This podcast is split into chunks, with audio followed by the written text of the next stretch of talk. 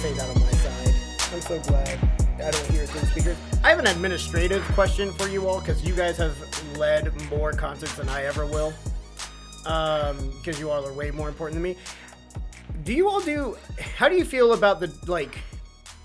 So we don't do paper programs. We normally do. We've been doing a QR code if there's anything that people want to see, but we normally have an MC. We kind of do that sort of a thing where we give program notes from the stage. Um, do you guys have a strong feeling one way or the other? Uh, my feeling is that uh, once the concert ends and you go home, you might like to have a program in your hands to jog your memory of what they played and perhaps how they played it. And then any just general information. If if people are hearing your group for the first time, they want to know when you got started and you know how long you've been in existence and throw in a little history as part of the program. I, I think that's helpful. Yeah, I I feel the same way as as Paul on this. Although there are many people in my organization that that are younger that feel like we're transitioning away from that world where people would rather look online for content rather than have it in their hands. So we're, you know, we have this debate all the time. The last concert we did, we didn't make programs. It was an outdoor concert and I emceed it from the stage. And you know, with COVID and everything, we just thought it was best not to, you know, pass out, you know, mm-hmm. just pass out things. Um, you know, so we're we're kind of we're in the middle on that. We don't we don't have strong arguments about it. Some concerts will be like, yeah, let's just not do a program for this one. You know, and other concerts were like, no, we need to we need to do a program for this one. It just kind of depends. I think I I think I'm in the middle too. I think I I agree with Dr. Droste that like when especially if it's a if it's a an important concert to someone and i i don't think we always know what an important concert to someone is going to be you know maybe maybe it's uh you know important for sentimental reasons or or someone really liked a concert or it's the first concert of a certain kind you know and so they want to save that program um I mean, I, I just I went through it. I I found some of the some of my save programs, and some of them were just, you know, there was a piece that I really liked, or or like a little segment of a solo that I really liked, and I saved it. Um, and so I, I kind of like saving some of those, and also like when people are trying to prove that they've done something, they might want to save those programs. Um, so I, if it were if it were me i would put like a qr code like you know like those like plastic like things that they have at restaurants you know maybe you can put a qr code like say like here's you can take a, a program or if you want to save some paper um, and you don't mind you know you can just scan the qr code. So you give yeah, them the option. That's what we've done is we've done a qr code at like we always do an entry desk desk type of a thing and then we'll put the QR code there if they really want to. And we'll also mention from the stage if you visit our website and because we, we, the thought process is one, it's an expense that we don't necessarily need to incur, and then two, it drives them to our website and gets them on our mailing list and stuff like that. Yeah. But I think I think having heard this, I think I we might have like you know programs upon request type of a situation like so only print out like maybe like 15 or 20 we don't we, we typically have like 100 in this in there. You know but if you really happen to want a paper one it's there for you. I think we might do that. Mm. That, that, that time of the year to make yeah, decisions you can't, you can't really go wrong either way. You know some people are going to be happy and some people are going to complain and either way. So with with that opening conversation i'd like to introduce dr paul droste who is our guest for this episode uh, yeah, we're very we're very happy to have uh, one of the premier names in, in North American brass banding. Uh, he's been the director of the Ohio State University Marching Band and the founding director of the Brass Band of Columbus. So we're going to have some conversations that that go into the go into the history of of what Dr. Droste has been doing with brass bands over the course of his career. Uh, the, the first thing that I want to ask Dr. Droste is um, is how and a lot of people don't know this is they don't really realize that the ohio state university marching band doesn't have woodwinds in it. It's all it's all brass and patterned after a british brass band. So can you talk to us about how that actually came about? Yes i can do that. Um, we like to think that uh, here at ohio state that we are unique and having an all brass and percussion marching band. Now we know we're not the only ones in the country. There are some high schools who've gone that route, and there's got to be a college or two or university that has. But um, in terms of uh, the big schools, the Big Ten, uh, the well-known universities, uh, we are unique. And uh, it really came about Eugene Weigel, who was the director of the marching band from 1929 to 1939 uh, spent a little over a year in Europe right after World War One studying music. It was in Berlin primarily. So uh, I'm not sure how much he got across the channel to England, but he was uh, well uh, versed in the European brass band tradition. Uh, so that's step number one. Step number two is that shortly before Mr. Weigel came to Ohio State, a new stadium was built the old Ohio field um, at full capacity was probably about 15,000. And then they went and built, built a stadium where full capacity was uh, originally about 70,000. Now, who's dreaming here? You know, uh, you're going from 15,000 and a hard ticket to get, and all of a sudden you're begging people to buy tickets to get into this stadium. But it uh, went from a small, intimate facility to a large, mammoth one. And Mr. Weigel, and I think rightly so, um, decided that instruments like clarinets and saxophones and flutes just would not add much to the sound of the band in the large stadium. So you can enlarge the size of the band. That's one way to do it and that's what most of the bands have done. I think most is I think uh, within the Big Ten because these are the bands that I've seen that come to Ohio uh, fairly often. Uh, they're big bands. They're 200, 250, 300. Purdue pushes 400 once in a while, but they don't make an attempt to balance brass and woodwinds. The woodwinds, in a sense, are lost by themselves. However, when you listen to recordings of these bands, and uh, we have what we call a skull session indoor in our old basketball arena, where they come in before the game and play, and we play for them, and we play in front of 10,000 people. Um, the woodwinds have a slightly mellowing effect on the large marching bands. Uh, the ones with woodwinds aren't quite so much in your face as a brass only band would be. However, since we know that, uh, we preach tone quality and we preach intonation and we preach sensitive playing. Um, I do remember one of my first days of tryouts uh, as a freshman.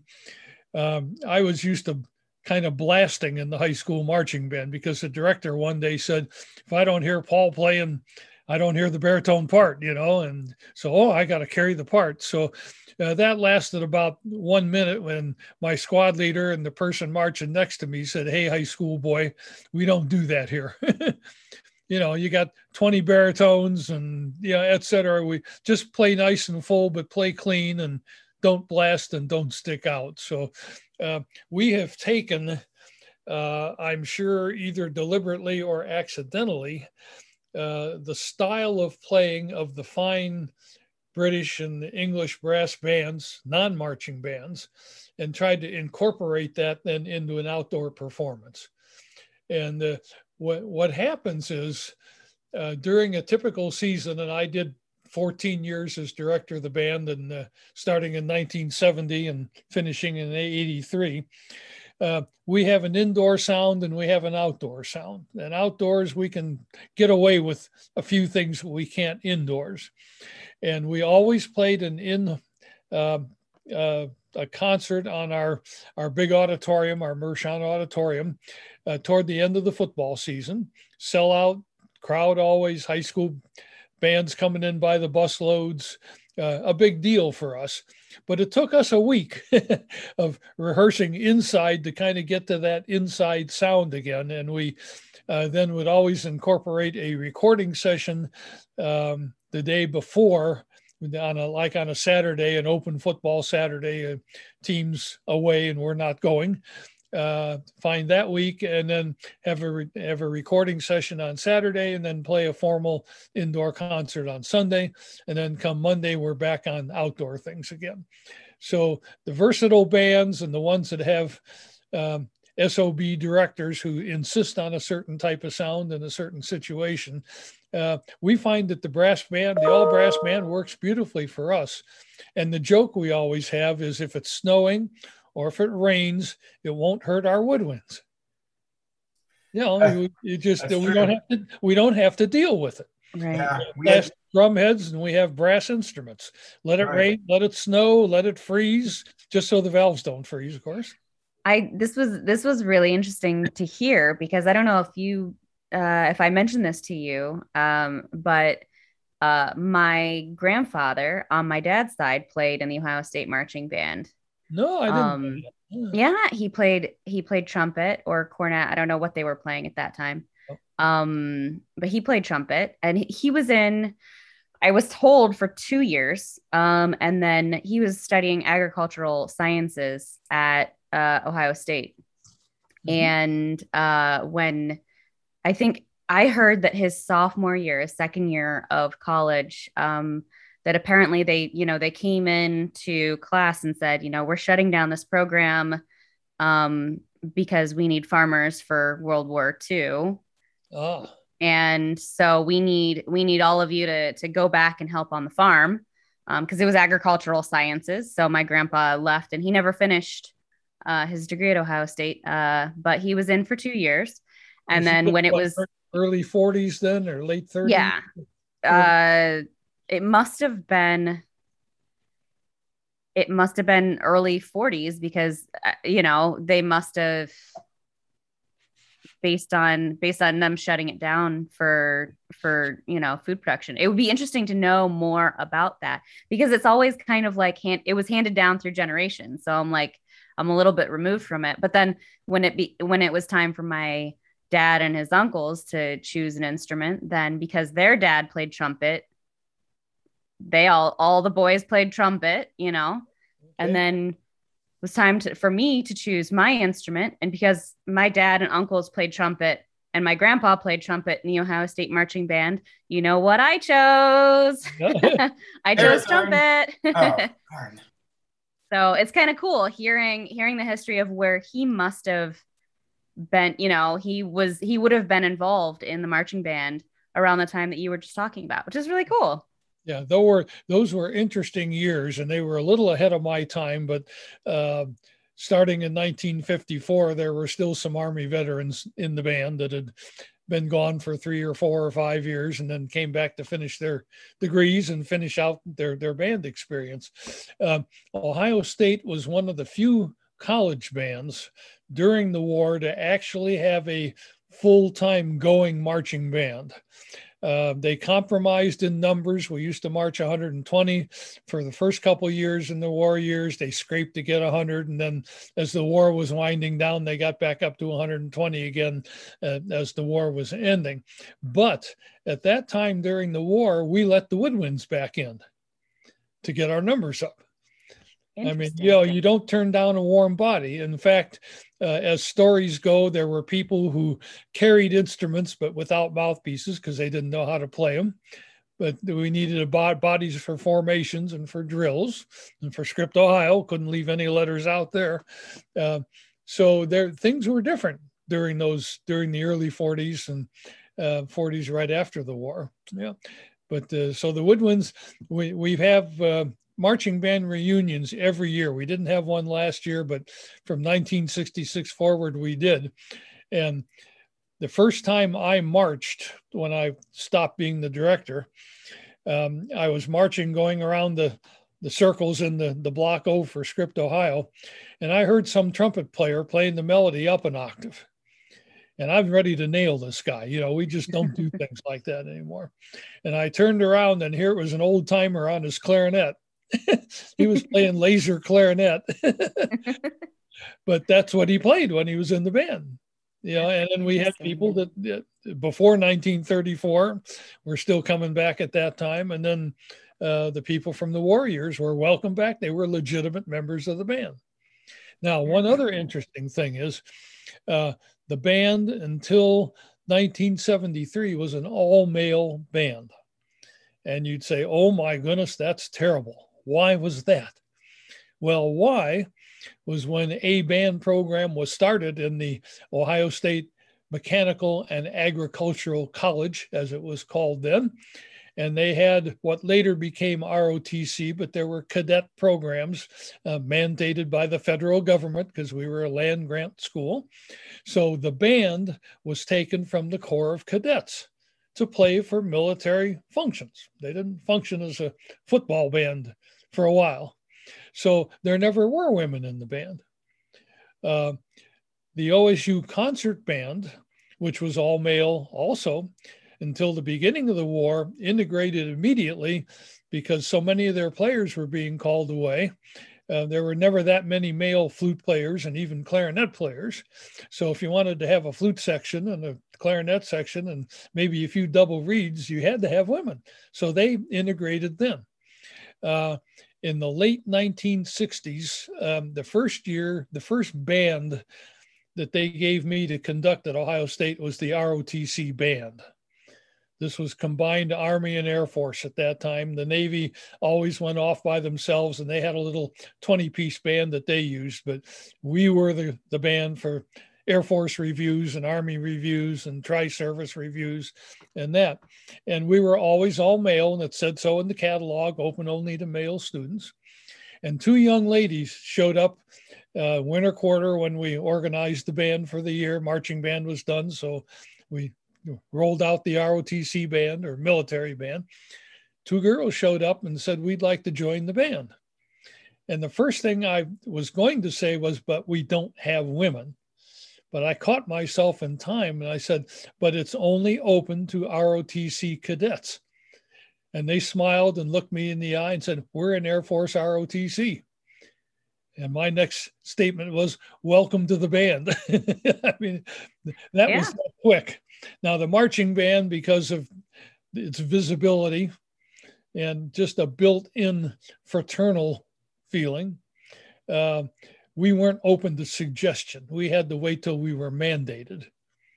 And at the time it mandated the Higher Education Act of 1972 to Title IX, um, we we made the best of it. We had some hard heads in the band who didn't want to accept what was happening, and we weeded them out eventually or converted them. But was not a smooth transition, but we did it.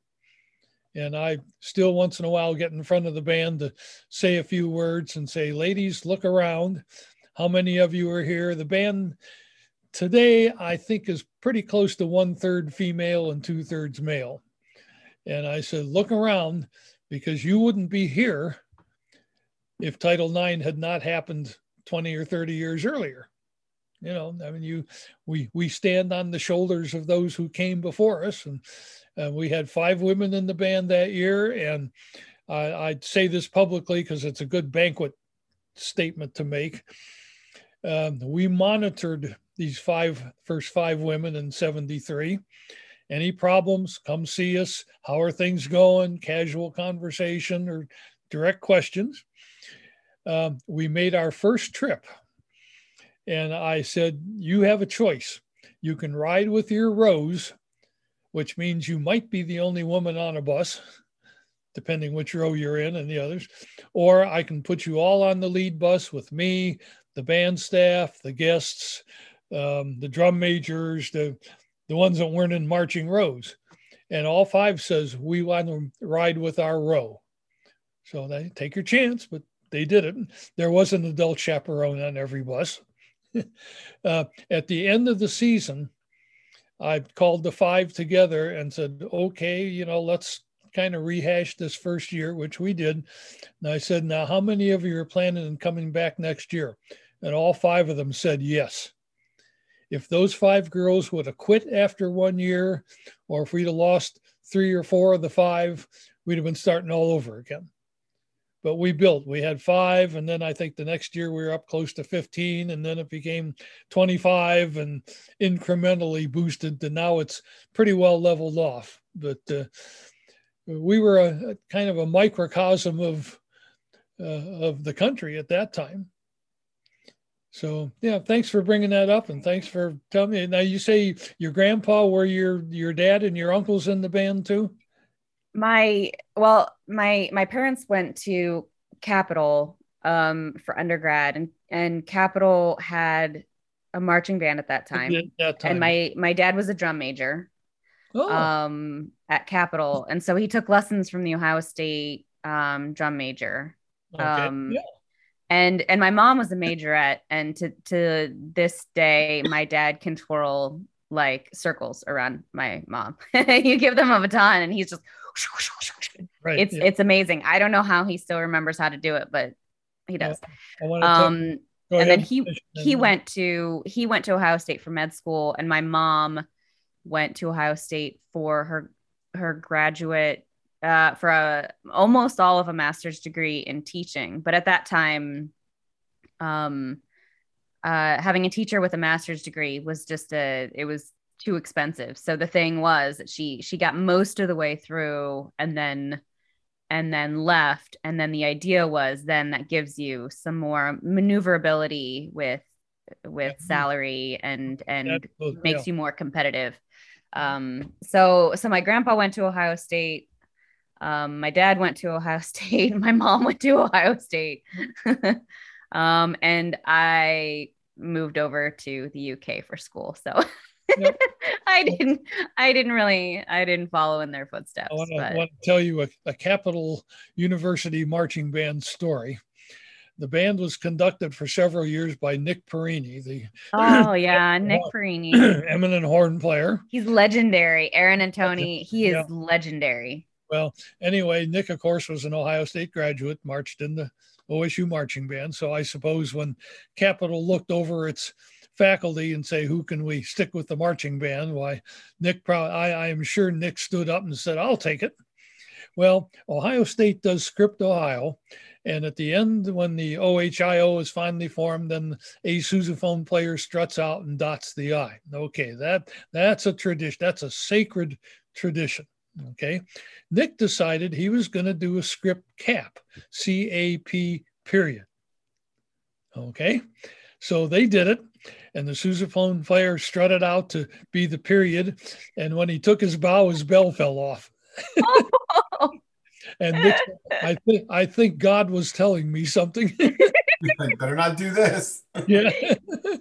Perrini was the first time I heard Perrini play was he was playing at like a faculty like uh recital and I don't remember what concerto he was playing. Um but one of his one of his valve slides, he played horn.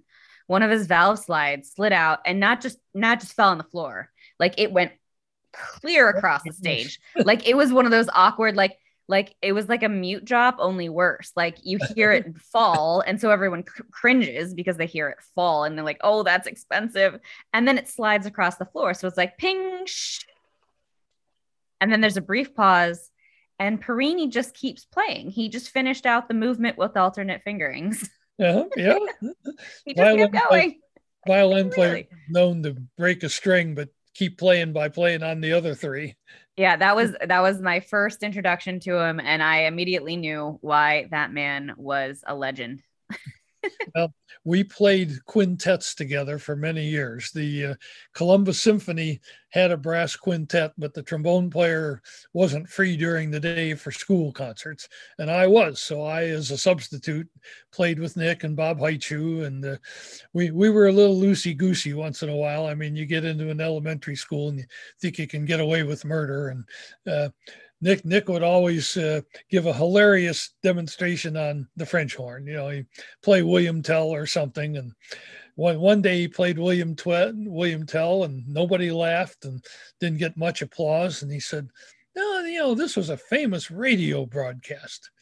And then he looked at the teachers and he said, "Well, you remember radio, don't you?"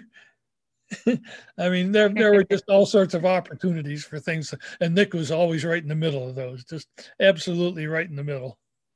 Uh, that's, those are good stories. I wanted to um to pull things back a little bit to to brass band and how um how the Ohio State marching band actually related to brass band. Did they play on brass band instruments? And um, did you have any brass band training prior to being the director of the marching brass band, or did you kind of develop into a brass band person through that and afterwards?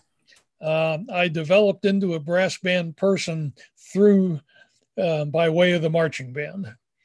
Um, when I played in the band, we started a recording series of mostly marches, marches and school songs. We didn't branch out very much for recordings on that. And as a result of that, in addition to Le Régiment de Sambre et Meuse from the French, we played some English marches. We played some Alford. We played Sousa, of course. And we were introduced to what I would call the brass band marches or marches as played by a brass band.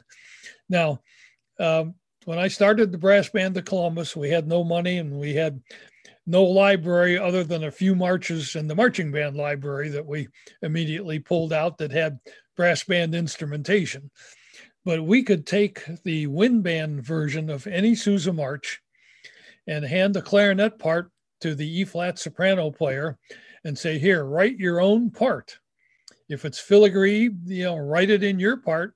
And so we were an all brass band with a one man woodwind section, but it worked. It worked. You know, we, um, I won't say we, we didn't miss the woodwinds. We sort of did, but we, we got along very nicely without them. Uh, so the brass band, um, let me t- tell you what, let me just start because I made some outlines for myself here. Let me just give you a brief how did I get involved in music? And then we'll get right to brass bands. Uh, I was born and raised in uh, Fairview Park, Ohio, which is a suburb of Cleveland on the west side. And my cultural experiences being a Clevelander were the Cleveland Indians and the Cleveland Browns. The Cleveland Orchestra was on the other side of town, which was like an hour's drive, maybe, right through the heart of downtown. You didn't want to do that very often.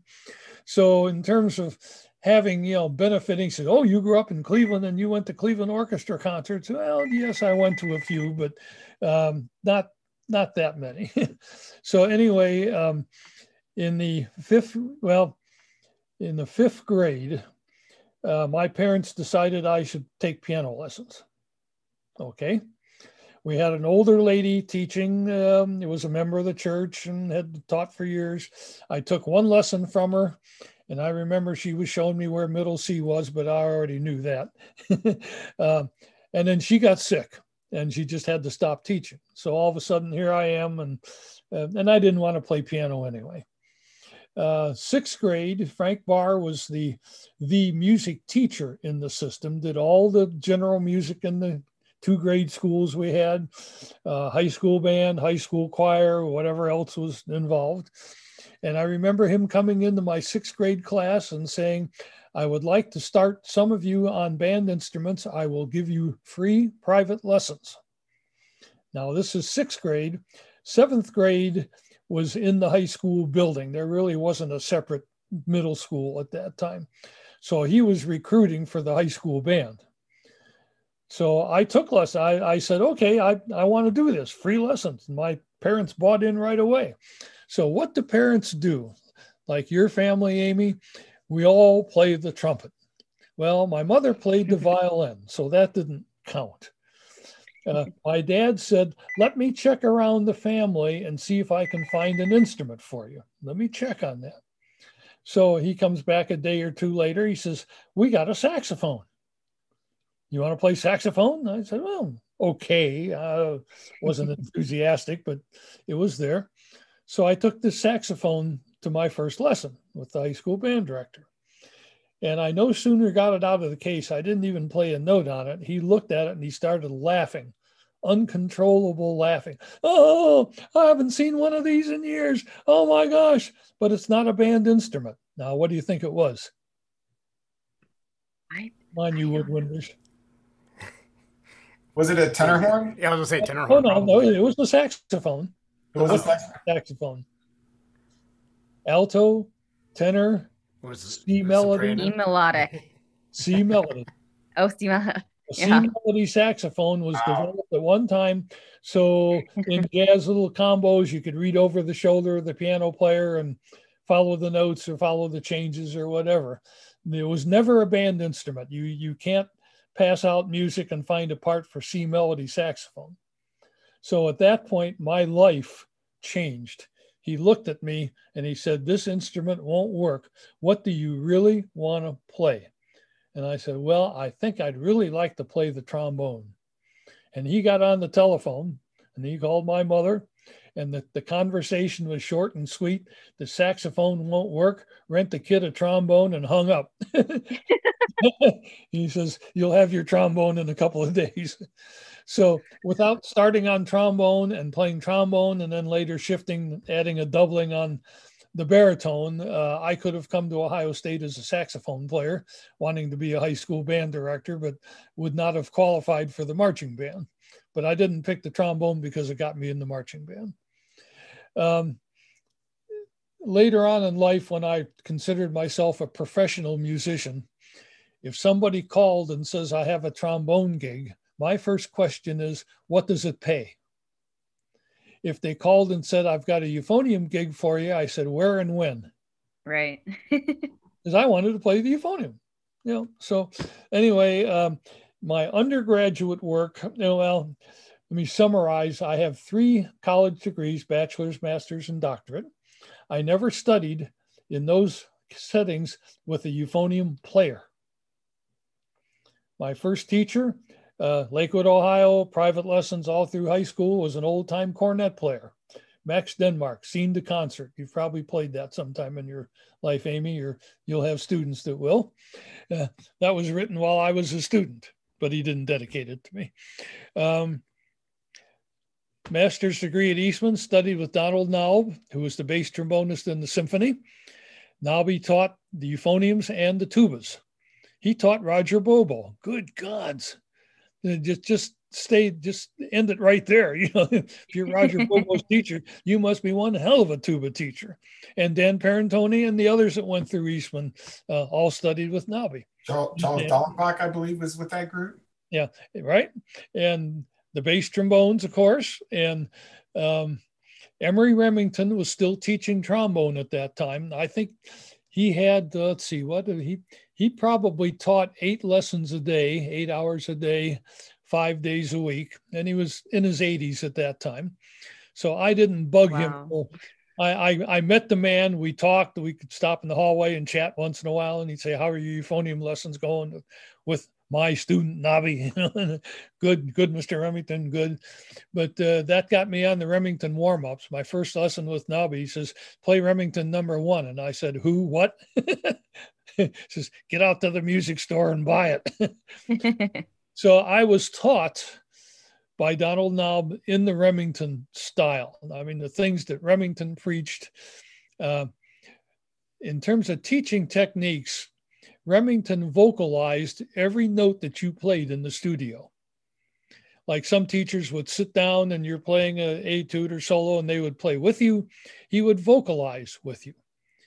And he had a set of leather lungs after years and years of doing that, that you'd swear they were playing trombone duets. but the chief was holding his own with his voice. Now, Nabi did some of that with me, but he didn't do it nearly to the extreme. And I don't know how you can sing and still listen to the player at the same time. You know, I mean, you got to shut your mouth and get your ears open. right. Uh, anyway, I had the was in the Remington system, so to speak. Um, I should have played in the trombone choir, but I was trying to get out of there in nine months, which I did. So um, you know, just take take the the the letter of the law and thank you for the degree.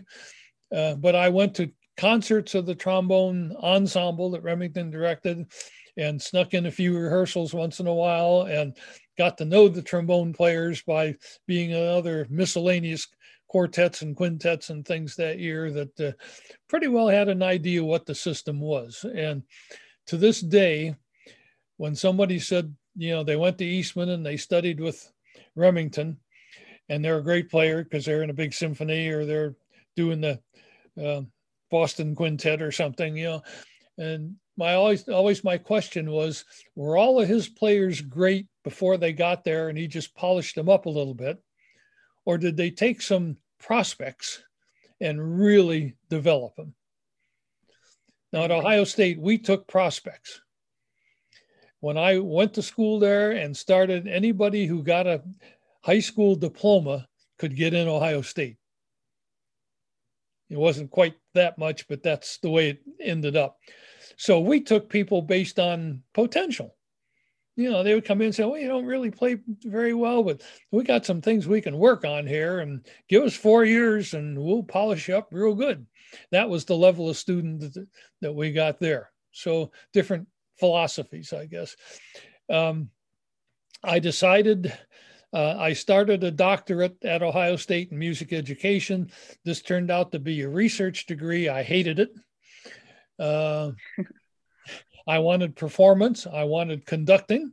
I wanted to play recitals and make recordings, you know, and that didn't fit in that. So I did my year there. But the the thing that did happen that was good is that uh, they hired me as the graduate assistant director of the marching band.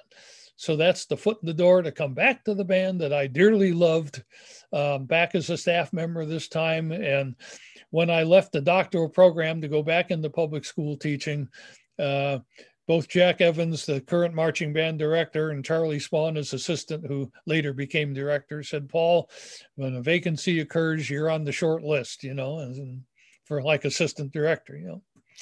So one day I picked up the newspaper. I was teaching in Pickerington, just outside of Columbus, and it said, New assistant director hired for Ohio State marching band, Fred Dart, euphonium player.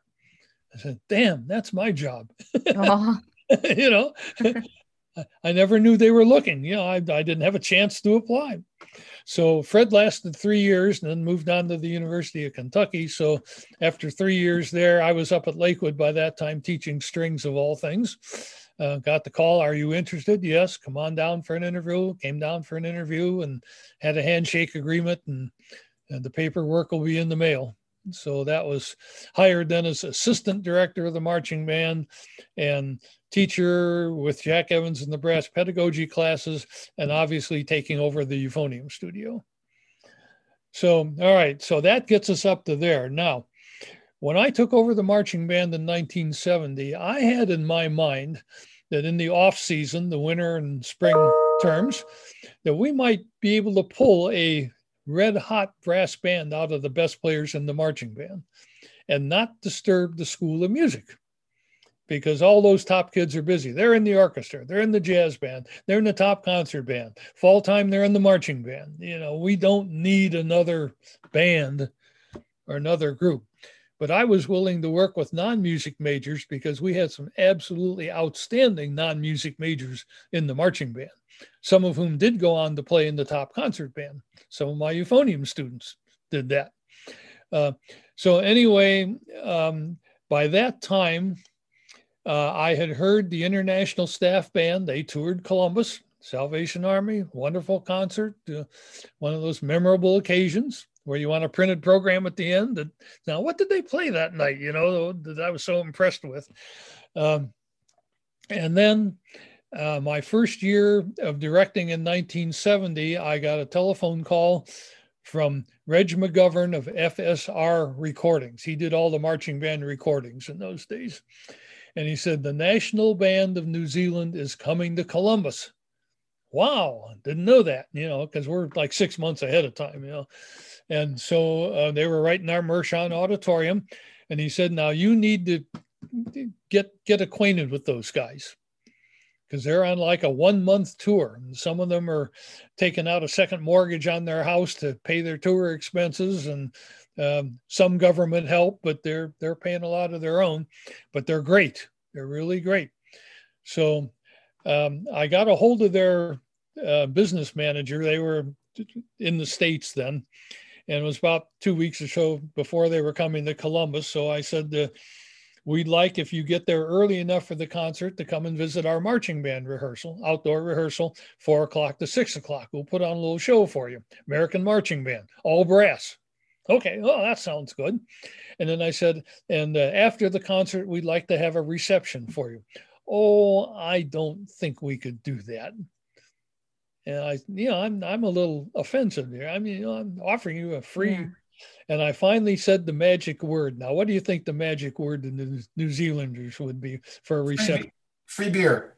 Free beer. You got those guys drank. You wouldn't believe.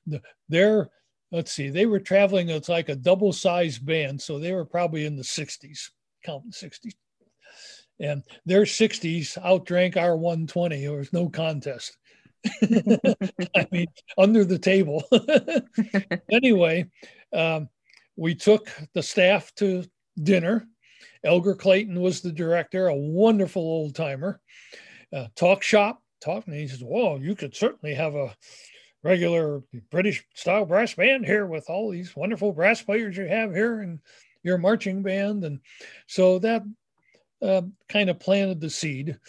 Um, the New Zealand band came back in 1984, and a lot of them had been there uh, in 74, and a lot of them had been there also in 1970.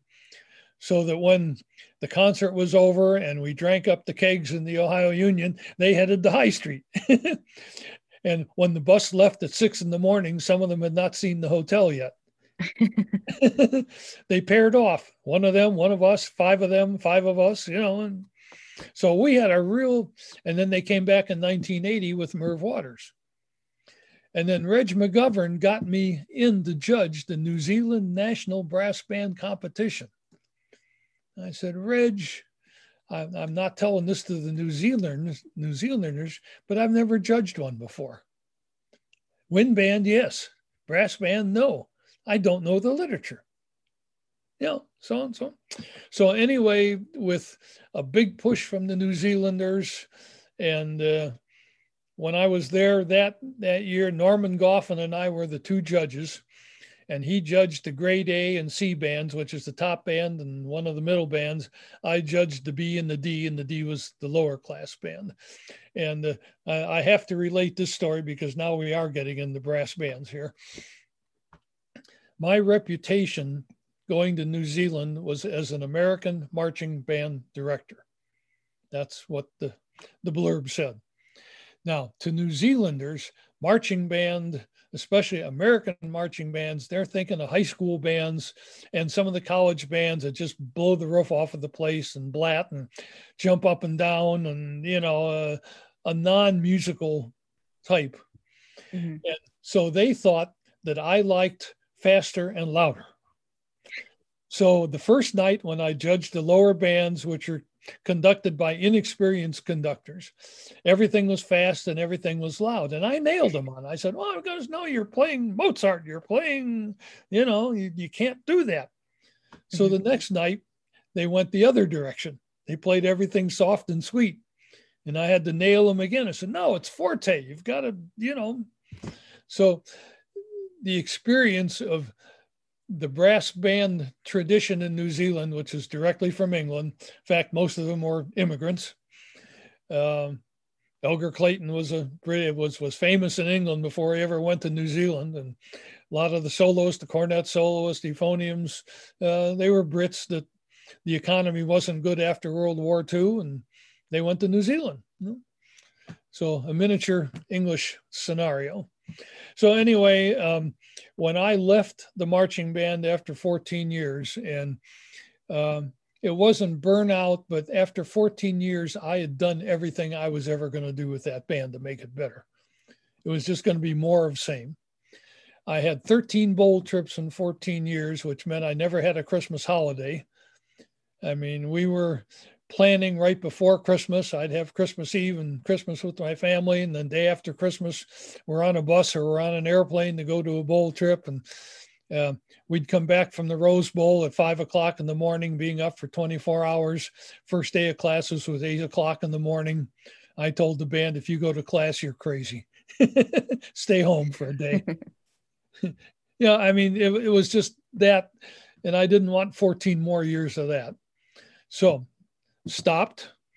Um, at this point, they didn't give me a band in the School of Music. I, they could have given me the third concert band or something. Uh, I had given the military band to Willie Sullivan, one of our assistant marching band people, so he could have a band of his own, uh, which is how I started. And so all of a sudden, I don't have a band, but they put me in charge of the summer band. I had a summer contract and said, well, rather than, than you doing marching band stuff in the summer, you take over the summer band. So it was kind of a reading session, student conducting, got to know some of the players in the band.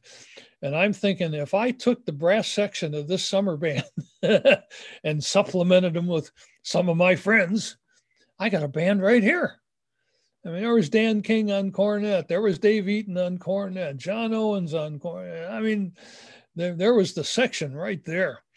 And the Columbus Symphony at that time was transitioning from a part-time to a full-time symphony. So people like Bob Haichu, solo trumpet, Jim Moore, principal percussion, Val Vohr, principal timpani. Uh, who else did I pick up on that? But they were now having to do their daytime jobs and drop the symphony. So the time was right. So we had a couple of reading sessions that summer. And then uh, I made 30 phone calls and got 29 yeses. And the brass band of Columbus started. Now I want to this transitions into here, like how do you start a brass band? Um, what level band do you want? We wanted the finest group that we could get. I wanted the finest musicians that were not in the Columbus Symphony Orchestra or the Jazz Arts Group or, you know, employed basically full time or had teaching jobs that, you know. So, anyway, uh, it was by invitation only. And my invitations went this way. I called Jeff Keller, who I thought was the finest uh, of the non professional trombone players in town. Good in jazz, good legit, quintet, marching band, grad assistant, the whole thing. I said, Jeff, I'm starting a brass band and I want you to be my principal trombone. Now, who would you like to have in your section? And he gave me a couple names. We talked over some possibilities, and I said, fine. Don't say anything to him. I'm going to call him fresh, but I will tell him that Jeff Keller and I are talking about starting a brass band and we want you in it. So that's the way it is. And then when we had a vacancy or somebody said no, we had a not a not a formal audition committee, but we just talked amongst ourselves. We need a third cornet player. Who would be happy playing third cornet at a high level and not be jealous because he's not sitting in the front row. That's the kind of player we want there. We would give concerts in that first year or two of our existence, and people would come up after the concert and say, Droste, you really got one heck of a brass band here. Uh, I'd like to be a part of it. I'd like to join. What night do you rehearse? And I said, I'm not going to tell you what night we rehearse, and I'm not going to tell you where we rehearse because you don't show up unless you're invited. And then they, they let out, you know, I probably haven't had my trumpet out of the case in the last 20 years, but boy, I want to get back going again. yeah, this is exactly the guy we don't want. you know, we don't want this.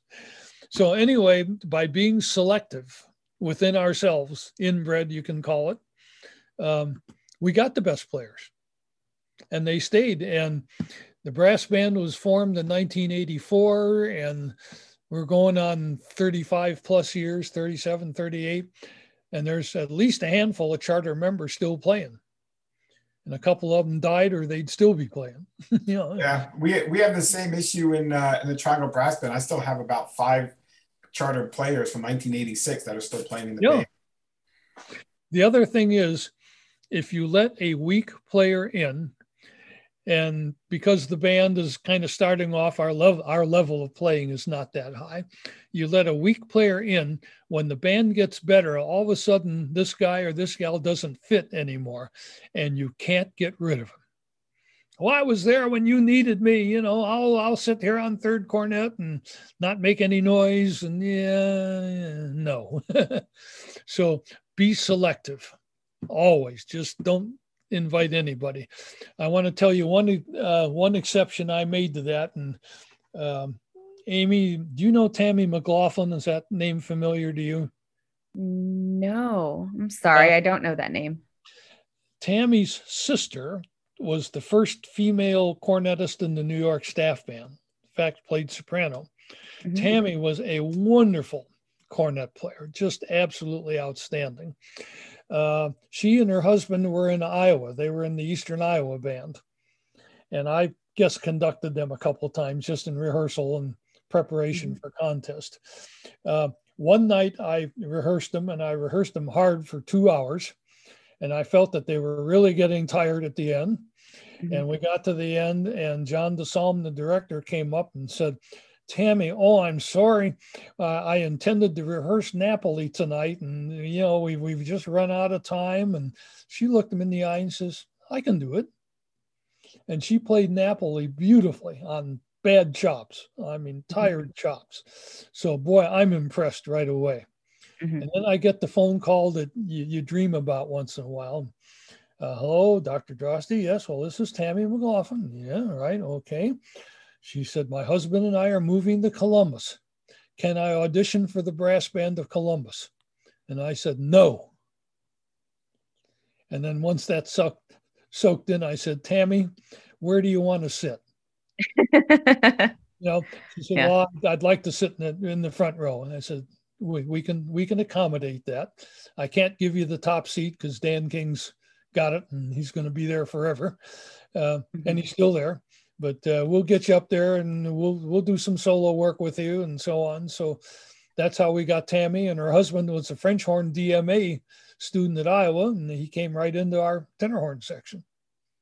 Great. Got two for the price of one. so anyway, th- this is how a band like the brass band of Columbus in Columbus, Ohio, evolved.